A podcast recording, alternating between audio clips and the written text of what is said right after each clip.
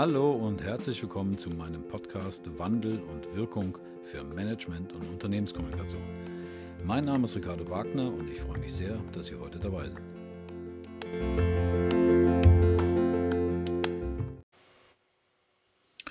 Herzlich willkommen zur vierten Folge meines Podcasts Wandel und Wirkung für Management und Unternehmenskommunikation. Diesmal wieder ein Replay eines Interviews, das ich gegeben habe für die Internetplattform Umweltdialog, ein Gespräch mit Elmar Lenzen, dem Gründer und Geschäftsführer des Marcondo Verlages zum Thema Nachhaltigkeitsreporting. Bei Rückfragen, Feedback, Widerspruch, wie immer, freue ich mich über jede Nachricht, ähm, freue mich auch, wenn Sie diesen Podcast abonnieren ähm, und wünsche zunächst mal viel Spaß beim Anhören. Jetzt und ähm dann sage ich mal herzlich willkommen. Ricardo, meine erste Frage ist, wann hast du das letzte Mal einen Nachhaltigkeitsbericht angeguckt? Ähm, das ist, oh, das ist gar nicht so lange her, ähm, äh, aber das ist natürlich äh, auch so ein bisschen ähm, jobbedingt, äh, weil ich mich gerade auf ein neues Seminar Nachhaltigkeitskommunikation vorbereite und mir ähm, äh, mehrere angeschaut habe. GLS Bank war so einer der letzten, die ich mir, glaube ich, angeschaut habe. Ähm, also einer der ja, Vorreiter in dem Thema. Ähm, und von daher bin ich regelmäßiger Leser und damit wahrscheinlich auch eine sehr kleine Gruppe innerhalb dieses Landes, die das regelmäßig sich anschaut. Du hast mal zu einer anderen Gelegenheit gesagt äh, oder Nachhaltigkeitsberichte einmal als Artefakte bezeichnet. Jetzt muss man wissen, Artefakte sind ja Gegenstände aus einer vergangenen Zeit ohne eigentlich Nutzen in der Gegenwart. Haben sich dann Nachhaltigkeitsberichte für dich überholt? Ähm, das war gar nicht so normativ gemeint, ehrlich gesagt. Ähm, also in der Kommunikationswissenschaft ist ein Artefakt natürlich auch erstmal was, was einfach ein vergegenständlichtes Kommunikationsding. Also ich meine das tatsächlich gar nicht so sehr, äh, gar nicht so sehr normativ an der Stelle ähm, und würde auch tatsächlich sagen, nein. Ähm, sie haben sich nicht überlebt. Ich halte die tatsächlich immer noch als Kommunikationstool und vor allem auch als Management-Tool für, für sehr wichtig ähm, um sich selbst ein gewisses Rüstzeug zu geben, auch eine gewisse Eingrenzung zu geben von dem, worum man sich kümmern muss als Unternehmen. Das Unternehmen auch ein Stück weit zu disziplinieren. Ich merke immer wieder auch in Beratungsprozessen, dass Unternehmen auch so eine Art Richtschnur brauchen, um sich intern an diese Richtschnur auszurichten, andere ins Boot zu holen. Da kommen immer die Motivierten, dann sind die, die nicht so Motivierten und dann hilft der Bericht, diese alle ins Boot zu holen, allen so, so, so einen Rahmen zu geben. Das halte ich für immer noch für sehr, sehr wichtig. Und ich glaube, und das sehen wir ja heutzutage auch bei der intensiven Diskussion, die wir gerade zum Thema Nachhaltigkeitsberichterstattung auch haben, gerade auch als Fixstern so ein bisschen in der, in der gesellschaftlichen Debatte, auch im Dialog mit der Gesellschaft und vor allen Dingen natürlich auch mit interessierten Stakeholdern, finde ich das auch immer noch wichtig. Aber ähm, was mich schon lange, lange, lange stört und was wir auch im Arbeitskreis Nachhaltigkeitskommunikation ja bei, beim PR-Verband der DPRG und dem, dem Deutschen Netzwerk Wirtschaftsethik jetzt auch schon seit vielen Jahren diskutieren, ist diese enorme Fixierung auf den Bericht als sozusagen Inbegriff der Nachhaltigkeitskommunikation. Das ist mir als Kommunikationswissenschaftler, Organisationskommunikator und viel, viel zu eng gefasst. Ja? Also der, der Bericht ist für mich ein Werkzeug in einem sehr, sehr großen Baukasten äh, oder, oder Werkzeugkasten und ähm, das hat mich schon immer gestört, was auch gleichzeitig damit einhergeht, dass man so ein bisschen vergisst, wo auch die Grenzen dieses Mediums liegen und, ähm, und noch schlimmer fast, wo die Wirkungsgrenzen liegen. Also ähm, wir müssen uns schon bewusst sein, dass der Großteil der Nachhaltigkeitsberichte jetzt als Journalist hätte ich jetzt mal gesagt, unter Ausschuss der Öffentlichkeit stattfinden. Ne? Also unter, äh, unter einem Ausschuss in einem wesentlichen Teils der, der Öffentlichkeit stattfinden. Und deswegen würde sagen, widerspreche mir mal in, in einem Take gleich mal selbst, ist es vielleicht doch ein bisschen über, überkommen. Mich interessieren viele andere Medien in der Nachhaltigkeitskommunikation eigentlich sogar viel mehr als der Nachhaltigkeitsbericht. Aber da kommen wir vielleicht später noch drauf. Ja, du sagtest gerade, dass du wahrscheinlich zu der Gruppe gehörst von wenigen, die Nachhaltigkeitsberichte lesen oder dass das so unter Ausschluss der Öffentlichkeit mhm. fast stattfindet. Ähm, ist das jetzt speziell für den Nachhaltigkeitsbericht oder geht das nicht im Geschäftsbericht genauso? Ja, Art von Unternehmenskommunikation, dass das doch eigentlich gar nicht so, so weit geht.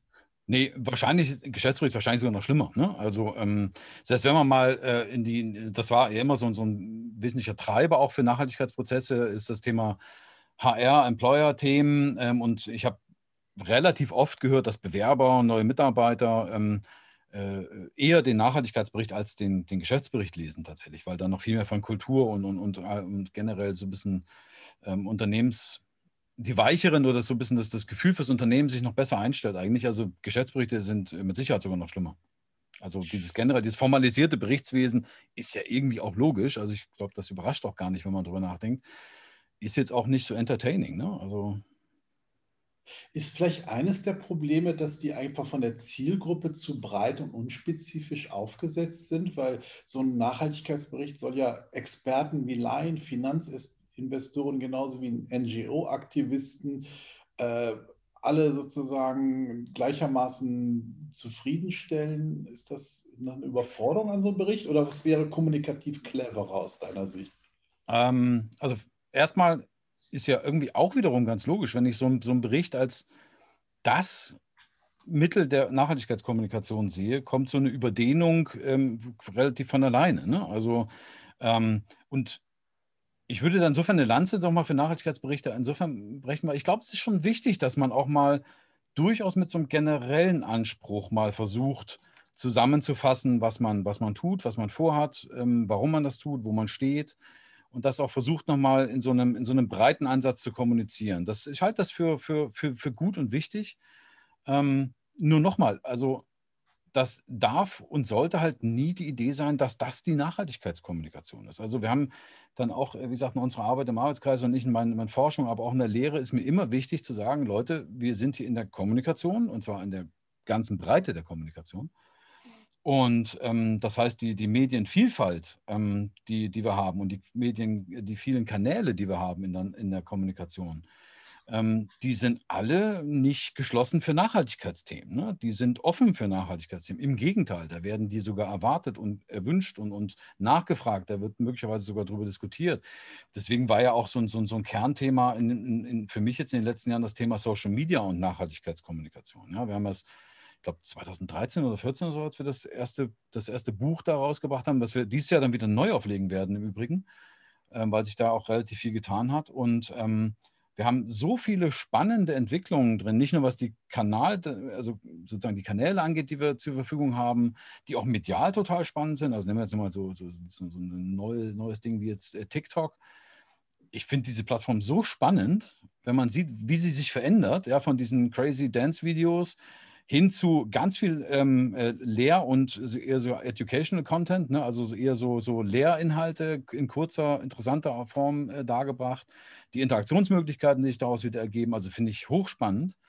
Und deswegen wollen wir auch da sozusagen den Fokus an der Stelle ein bisschen wieder auch auf, auf diese Kanäle auch richten. Oder nehmen wir mal zum Beispiel auch Medientechnologien, die inzwischen auch deutlich näher am Durchbruch sind, wie, wie äh, alles, was wir so im Bereich der immersiven Medien haben. Ne? Also Augmented Reality, was aus meiner Sicht das große Ding in der Nachhaltigkeitskommunikation sein kann, tatsächlich in den nächsten Jahren. Das bin auch gerade dabei, dann mit ein paar Kollegen an der Hochschule und dem Verein Next Reality in Hamburg ähm, so, so, ein Forschungsprojekt zum Thema immersives Storytelling in, in der Nachhaltigkeitskommunikation aufzubauen, wo wir mal beleuchten wollen, was gibt es da schon an Formaten, an Erzählformaten auch und wie kann man das, was in der Nachhaltigkeitskommunikation passiert, ähm, äh, tatsächlich augmentieren? Also wie kann man den, das, das befeuern? Weil wir haben noch eine Befragung gemacht, vielleicht an der Stelle ganz kurz diese, diese Zwischenbemerkung. Wir haben Nachhaltigkeits, äh, knapp 200 Nachhaltigkeitsverantwortliche ähm, und, und Kommunikatoren befragt und die sind halt in der Printwelt. Ne? Die sind ja noch nicht mal im Video, die sind in der Printwelt. Aber interessant war tatsächlich die Rückmeldung, dass alle sich auch klar sind, dass da neue Wege gesucht werden. Ne? Also äh, da müssen neue Wege her, wenn wir die inzwischen ja glücklicherweise entstandene breitere Öffentlichkeit für das Thema Nachhaltigkeit diskutieren wollen. Und dann ist der Bericht, egal wie schön wir den machen und wie dick oder dünn oder wie äh, der wird, äh, so in der jetzigen Form nicht das Medium. Ne? Also, ähm, also insofern, ich glaube, es braucht ihn, ich glaube, er ist wichtig, aber nur ein Tool. Da sind wir schon mal in den neuen Wegen, würde ich gleich gerne darauf eingehen, aber noch mal ganz kurz verharren wir mal und dann schlagen wir einfach mal einen Bericht auf und gucken wir rein in die Berichte.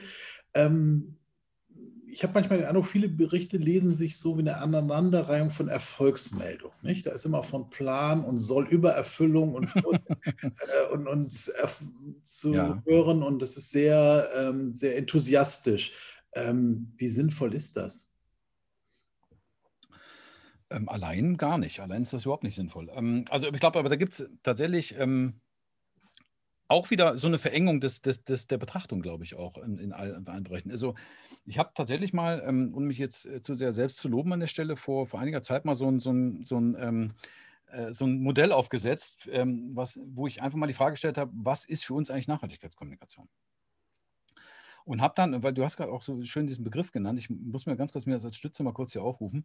Ähm, du hast gerade diesen Begriff der Erfolgsmeldung äh, gebracht und ähm, ich habe da so ein Kommunikationsmodell aufgestellt äh, auf Basis von, von Storytelling, Narration und habe im Grunde zwei Bereiche da isoliert, ähm, die ich als CSR PR bezeichnet habe. Auch so ein bisschen ketzerisch, muss ich sagen. Also, ne?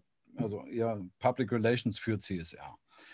Und ähm, insofern haben wir in, zu diesem Bereich zählen zwei, zwei, zwei, zum Grunde zwei ähm, ja, Blickrichtungen. Das eine ist die klassische Erfolgskommunikation, ja, auch die eher persuasiven Ansatz hat, also Leute zu überzeugen, ich bin doch toll, wir haben doch ein tolles, nachhaltiges Unternehmen. Also von CSR zu erzählen, wie, wie, man das, äh, wie toll man das da an der Stelle doch ist. Und das Narrativ ist eben, ich bin ein nachhaltiges Unternehmen, ich bin toll, ich gehöre zu den Guten. Der zweite Teil der CSR PR ähm, ist das, wo ich diese Fortschrittskommunikation habe. Ne? Also äh, das ist ein informativen Ansatz, weniger der persuasive Ansatz, sondern der informative Ansatz, wo ich berichte, dass ich ja CSR-Management mache und dass ich bestimmte Ziele habe und so weiter und so fort. Das zählt für mich aber alles noch zu diesem, zu diesem PR-Verständnis im Grunde von, von CSR-Kommunikation.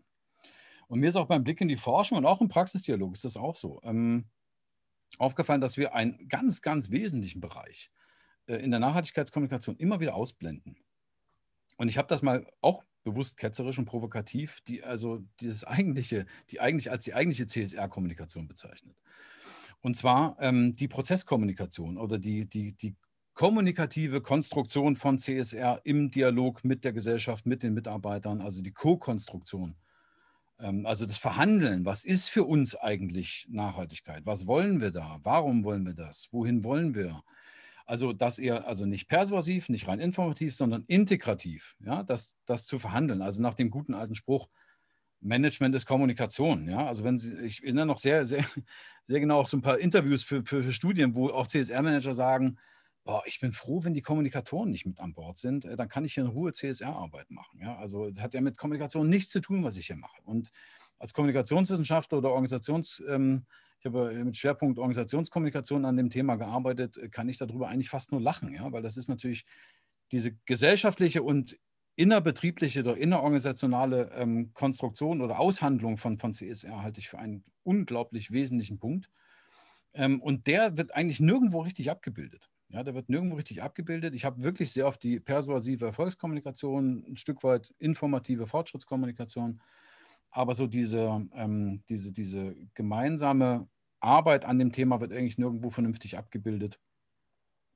Ähm, und das fehlt der Nachhaltigkeitskommunikation. Auch dieses Verständnis tatsächlich fehlt der, fehlt der Nachhaltigkeitskommunikation ganz oft.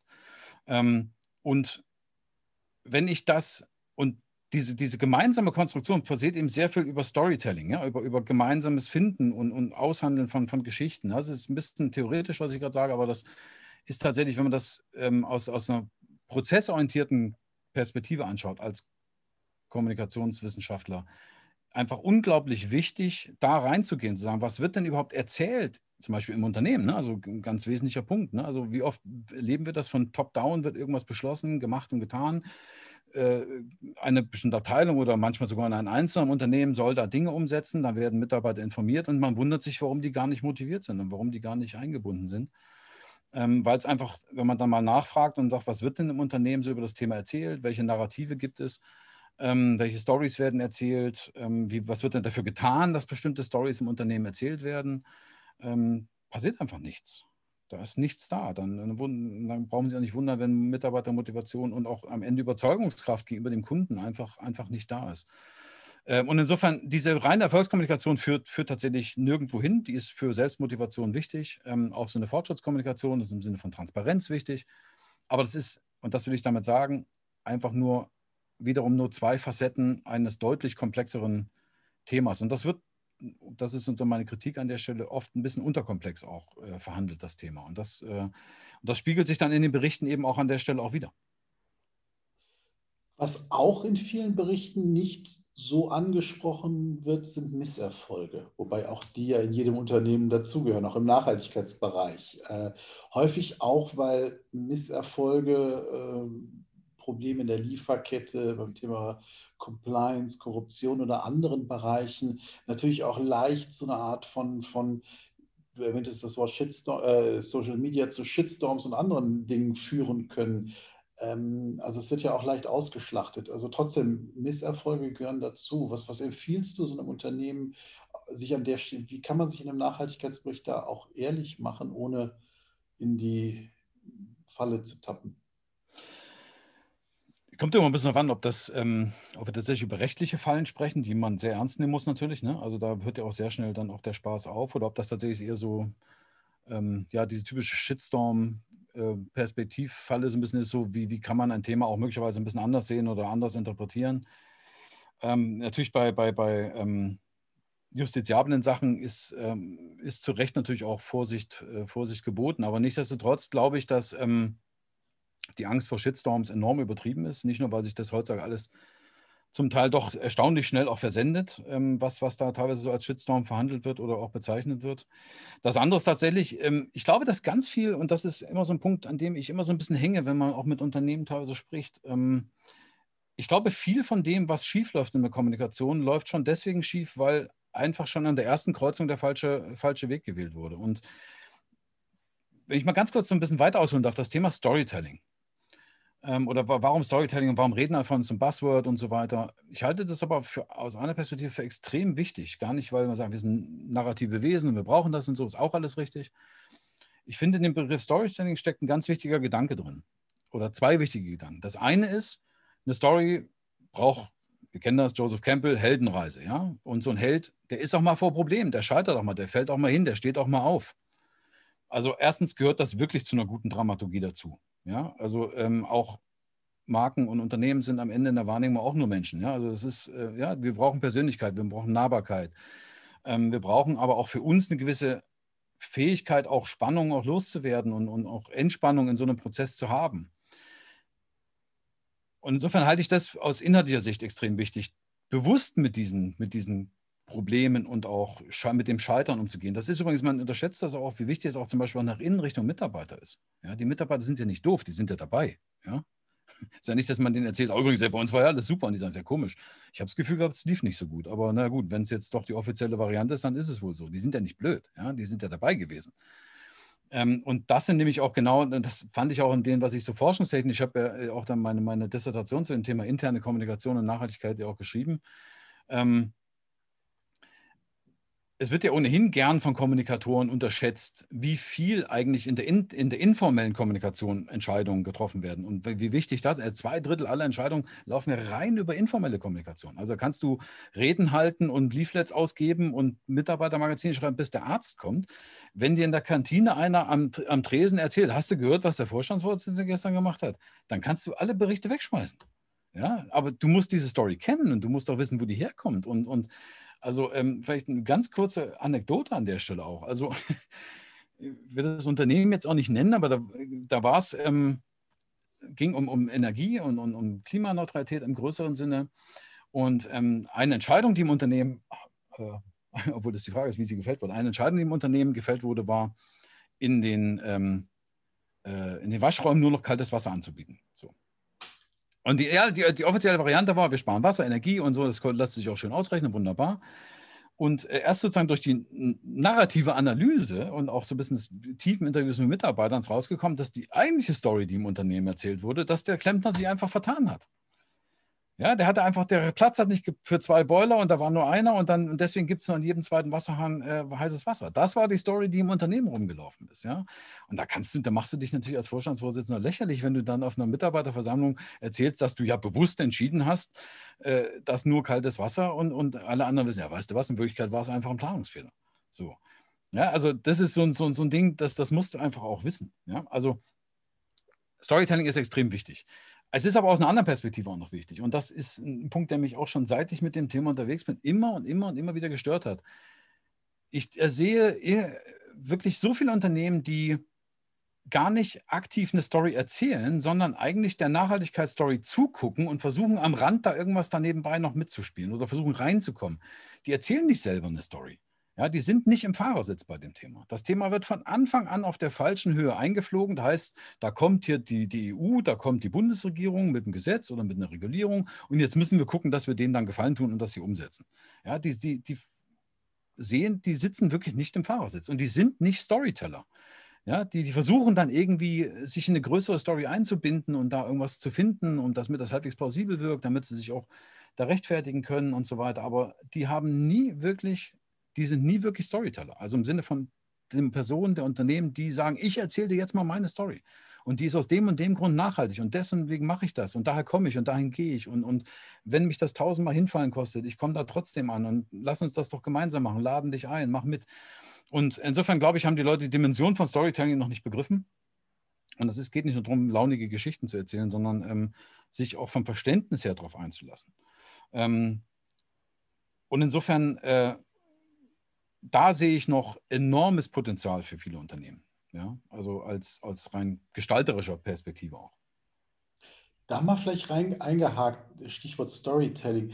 Ähm, wir erleben ja auch die Fälle, dass zum Beispiel Nachhaltigkeitsberichte oder auch die ganze Kommunikation, das, das äh, kann man da durchaus auch weitersehen, teilweise von Experten gelobt wird, dass Unternehmen also unheimlich gutes Standing in der Nachhaltigkeitscommunity haben, aber von in der Öffentlichkeit oder auch in der zivilgesellschaftlichen Diskurs ähm, sehr, sehr schlecht darstellen. Ein klassisches Beispiel ist hier zum Beispiel Nestlé, die einerseits sozusagen gute im Ratingbereich super gut unterwegs sind, aber äh, ansonsten natürlich äh, ein, ein auch viel kritisiertes Unternehmen ist. Ähm, das hat dann doch auch ein bisschen mit dem Storytelling zu tun, oder wie? wie das hat eher was damit zu tun, dass Story, das, äh, Wahrnehmungsgeschichte. Ähm, ja, das ist die Frage. Ne? Also ähm, ich weiß nicht, wer da am Ende manchmal klüger ist. Also ob die Fachleute oder nicht, der, der sozusagen das Volk. Ähm, ich glaube, wir haben unglaublich viel in der gesamten Nachhaltigkeitsdebatte und auch ähm, unter Experten.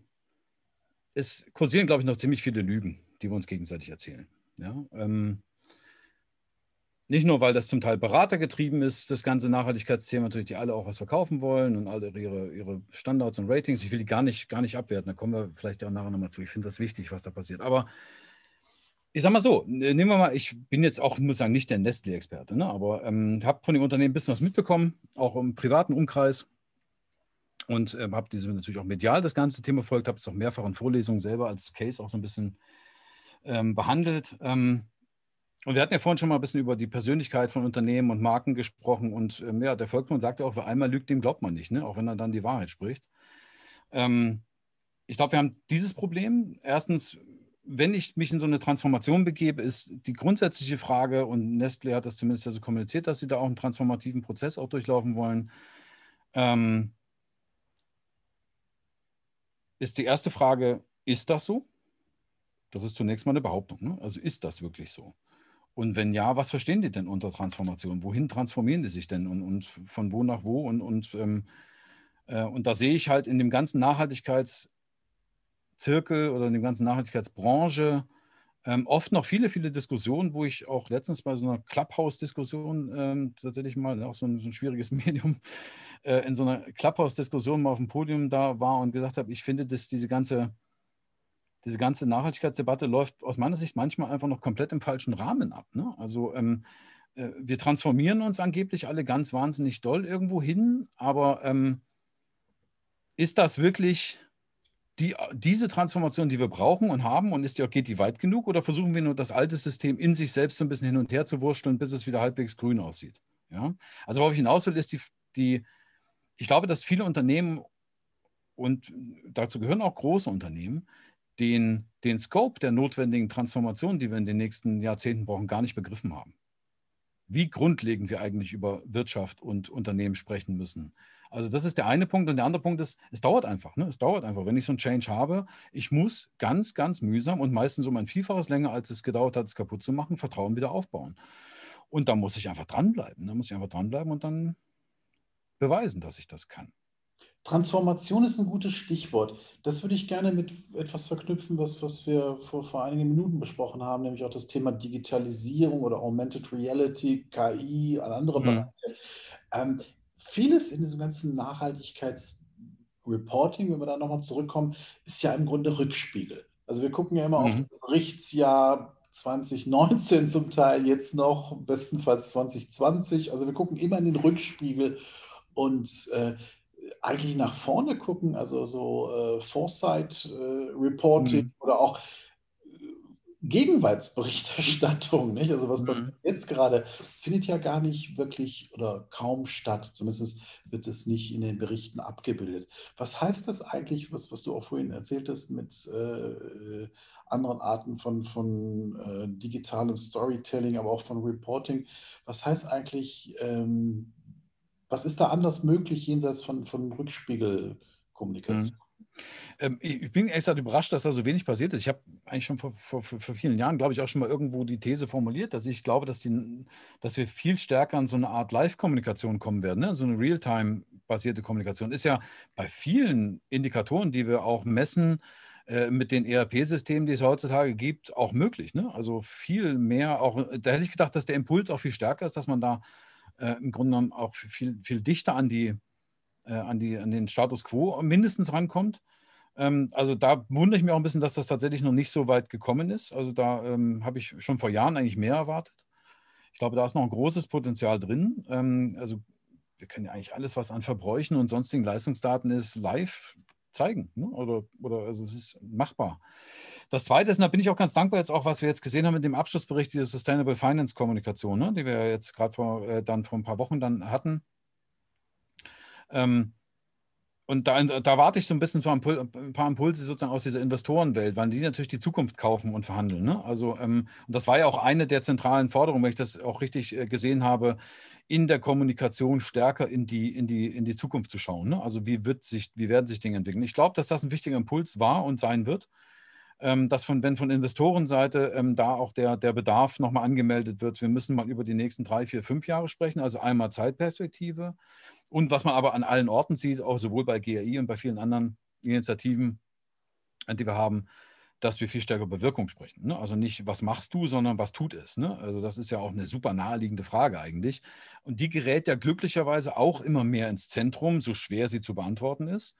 Ähm, und das insofern glaube ich, da wird, da wird in den nächsten ähm, ähm, Jahren, glaube ich, nochmal ganz entscheidende Entwicklungen auch für die Nachhaltigkeitskommunikation kommen. Also dass wir diese technischen Möglichkeiten in der äh, Echtzeitkommunikation sozusagen mehr nutzen, dass wir ähm, äh, mehr über, über Zukunftsszenarien, über Wirkung sprechen. Ich glaube, das sind so die großen, die großen Themen, die wir hier vor uns haben. Und die sind auch durch das, was wir so an Veröffentlichungen in den letzten, ähm, in den letzten äh, Monaten und Wochen gesehen haben, ähm, wird es, ist es auch klar angezeigt, dass die entscheidenden Stellen sich auch damit befassen. Und gerade die Investorenseite war immer schon ein wichtiger Treiber. Das ganze ESG-Thema war immer schon ein großer Treiber an der Diskussion. Und das habe ich gern gelesen, dass Sie das auch explizit so aufgenommen haben, auch in, der, in Richtung Kommunikation. Investoren sind wichtige Treiber. Ein anderer großer Treiber äh, ist natürlich, wie man deutlich sieht, im Moment der Gesetzgeber, sei es auf nationaler Ebene als auch auf mhm. europäischer Ebene. Ähm, das wird natürlich bedeuten, dass in Zukunft äh, ja die Zahl der, der sich Unternehmen, die sich mit Nachhaltigkeit beschäftigen müssen und vielleicht auch reporten müssen, sprunghaft ansteigen wird, weil es einfach viel mehr sind, als es jetzt ist. Ähm, das wird auch viele Unternehmen dann dabei sein, für die das Thema völlig neu ist, die sich auch erstmal im ersten Moment erstmal überfordert fühlen. Und wie, welchen Tipp gibst du denen? Also du sagtest ja richtig, Nachhaltigkeitsbericht ist nicht Nachhaltigkeitskommunikation, das ist viel mehr. Also wenn jemand da sich einfach die, die jetzt als Fußstapfen da reinmachen will, was, was wären deine Ratschläge sozusagen ja. für ihre Bewegung? Also lass mich zunächst einmal vielleicht, ja, also erstmal finde ich das, was du gerade so an, an, an, an Rahmen beschrieben hast, bin ich eigentlich erstmal ziemlich glücklich drüber. Also ähm, du bist ja noch viel länger an dem Thema schon unterwegs als ich, aber ich bin auch schon jetzt so ein paar Jahre da äh, unterwegs. Ich finde es erstmal grundsätzlich wirklich schön, dass das Thema langsam eine Flughöhe erreicht hat, auf der wir lange, wo wir lange für gearbeitet haben, dass es dahin kommt, dass es längst auch, auch einen gewissen äh, ja, öffentliche Wirkung in dem Thema auch gibt und, und das äh, überall auf der Agenda ist. Das finde ich erstmal, da freue ich mich wirklich drüber. Ich war, muss ich gestehen, auch immer ein Fan der, der Berichtspflicht. Ähm, und ich, äh, wenn ich jetzt mal so sehe, was so an, an Initiativen läuft, wir haben gerade Sustainable Finance genannt, ähm, wir haben äh, jetzt auf EU-Seite die Green Claims Initiative, ne, also äh, wo sich mit dem Thema äh, grüne äh, Slogans sozusagen befasst wird, also Behauptungen im Sinne von Nachhaltigkeit, wo wir in, äh, im Rahmen des European Green Deal da ja auch so eine, so eine ähm, äh, gerade im Moment so, so ein Stakeholder-Prozess ja auch läuft. Wie gehen wir mit, mit Behauptungen im Thema Nachhaltigkeitskommunikation um? Das finde ich extrem wichtig, wenn wir das mal, ich glaube, es hieß ja diese Health and, Health and Nutrition ähm, Claims Initiative war ja vorher schon mal, ne? wo das Thema für, für Gesundheit und Nahrung mal diskutiert wurde. Und jetzt ist das ja gerade für, für Green Claims ähm, ein zentrales Thema. Äh, halte ich für auch eine, für eine ganz wichtige Initiative. Egal, mal, mal schauen, was dabei rauskommt. Da muss man immer ein bisschen vorsichtig sein. Ich zucke natürlich auch ein bisschen immer noch zusammen bei, bei Regulierung und so. Da muss man immer gucken, wie, wie bürokratisch wird das Ganze, wie gut kann man das überhaupt fassen. Aber grundsätzlich finde ich es gut, dass das diskutiert wird und dass allen klar ist, dass wir dieses große Pfund, was wir in der Nachhaltigkeitskommunikation haben, gegenüber der klassischen PR, Marketing und Werbung, die, glaube ich, sich irgendwann im Laufe der Zeit auch wandeln müssen. Ähm, durch, du kannst schlecht im Unternehmen immer zwei verschiedene Unternehmens- oder Kommunikationskulturen haben. Und der Beweis, die Transparenz, der Dialog, die Nachvollziehbarkeit, die Reproduzierbarkeit von Daten und Behauptungen, ich finde es wichtig, dass das im Zentrum ist. Ich sehe aber auch natürlich, dass Unternehmen ähm, gerade kleine mittelständische Unternehmen da sehr schnell unter Druck geraten können. Ne? Also was Organisation angeht, was, was Bürokratie angeht, was möglicherweise, ja, gerade wenn das dann auf EU-Ebene vielleicht auch noch ähm, äh, äh, irgendeine Art von, von äh, gesetzlicher Verankerung oder Verordnung äh, gefunden werden, die das Ganze auch noch regeln. Das ist natürlich bei all dem, was Unternehmen schon auf dem Tisch haben, ähm, nicht, ganz, nicht ganz unproblematisch. Aber ich glaube am Ende zum Gewinn für alle. Das glaube ich wirklich, weil wir sehen ja, und die EU hat das ja, diesen Prozess ja auch eingeleitet mit, mit so einer Marktforschung. Wir haben eine sehr, sehr große Skepsis gegenüber Nachhaltigkeitskommunikation, auf der anderen Seite auch eine, ähm, einen großen Bedarf, weil die Leute sich eben immer stärker auch an Nachhaltigkeitskriterien ähm, orientieren wollen beim Einkauf und das auch bewerten wollen. Aber wir haben im Moment über 200 Label, glaube ich, in ganz Europa ne, zum Thema nur Öko. Ja, 200 verschiedene Label. Es gibt 80 verschiedene Berichtsstandards ähm, im Bereich Ökologie und glaube ich, das war die Zahl, ich glaube 74 Prozent aller Unternehmen äh, wenden mindestens zwei verschiedene Standards äh, nur für ökologi ökologische Themen in ihrem Unternehmen an. Also irre, total irre. Ja. Und insofern ähm, ist, glaube ich, und da muss ich mich ein bisschen wiederholen an der Stelle, ähm, gerade auch für kleine und mittelständische Unternehmen ähm, ist es, glaube ich, extrem wichtig, sich dieses was erzähle ich eigentlich für eine Geschichte? Ähm, sich diese Frage zu stellen. Wie kann ich die aktiv im Fahrersitz erzählen? Ähm, und wie kann ich meine Stakeholder da Teil dieser Geschichte werden lassen? Damit meine ich vom Mitarbeiter bis zum Lieferanten, bis zum Kunden. Ähm, und wie offen kann ich dieses äh, System gestalten? Und ich glaube, da kann man auch viel aus, aus der Change-Kommunikation und auch aus dem Change-Management auch lernen. Wir machen in der Kommunikation oft immer noch den Fehler, Kommunikation steuern zu wollen wie eine einfache Maschine. Ne? Ich mache einen Plan, ich, mach, ich werfe ein Tool an und dann kommt am Ende was raus, was ich gerne haben wollte. Und wir sind uns der Komplexität, die wir da haben, äh, sozusagen nicht bewusst. Und da, da ist das Change Management schon viel, viel weiter. Da ist einfach klar, du brauchst Leitplanken, die du auch aktiv setzen musst, rechts und links. Und dann musst du das sozusagen die, die Maschine in diese Richtung fahren lassen und gucken, dass sie rechts und nicht die Serpentinen runterfällt, sondern auf der Straße bleibt. Und ansonsten musst du auch mit einer gewissen Kreativität und auch Freiraum ähm, so einen Prozess sich auch entwickeln lassen. Ja, was zeitliche Dimensionen angeht, was inhaltliches Erreichen angeht. Und ich glaube, da haben gerade auch kleine und mittlere Unternehmen Riesenchancen, das auch hinzukriegen. Ne? In einem Konzernebene ist das natürlich nochmal was ganz anderes. Ja? Aber gerade wenn ich noch ein relativ überschaubares Kommunikationsfeld habe, andererseits auch eine überschaubare Mitarbeiter habe, ne? also überschaubare Mitarbeiterzahl habe, ähm, dann kommt mir das ja auch zugute. Ne? Wenn ich das nicht so kleinteilig steuere, wenn dann wirklich sage, ich schiebe diesen Prozess an, habe aber genügend Luft in beide Richtungen, dass sich das Thema, dass sich Schwerpunkte rausbilden können, dass sich ähm, bestimmte Dialoge auch mal entwickeln können mit, mit Mitarbeitern, mit, mit Kunden oder mit ähm, Lieferanten. Und wichtigste Weichenstellung finde ich auch tatsächlich dieses im Fahrersitz sein und aktiv eine Geschichte erzählen und die Geschichte aber sich auch ein bisschen entfalten lassen. Das halte ich für, für extrem wichtig. Wunderbar. Vielen Dank für das Gespräch. Sehr gern, hat mich gefreut.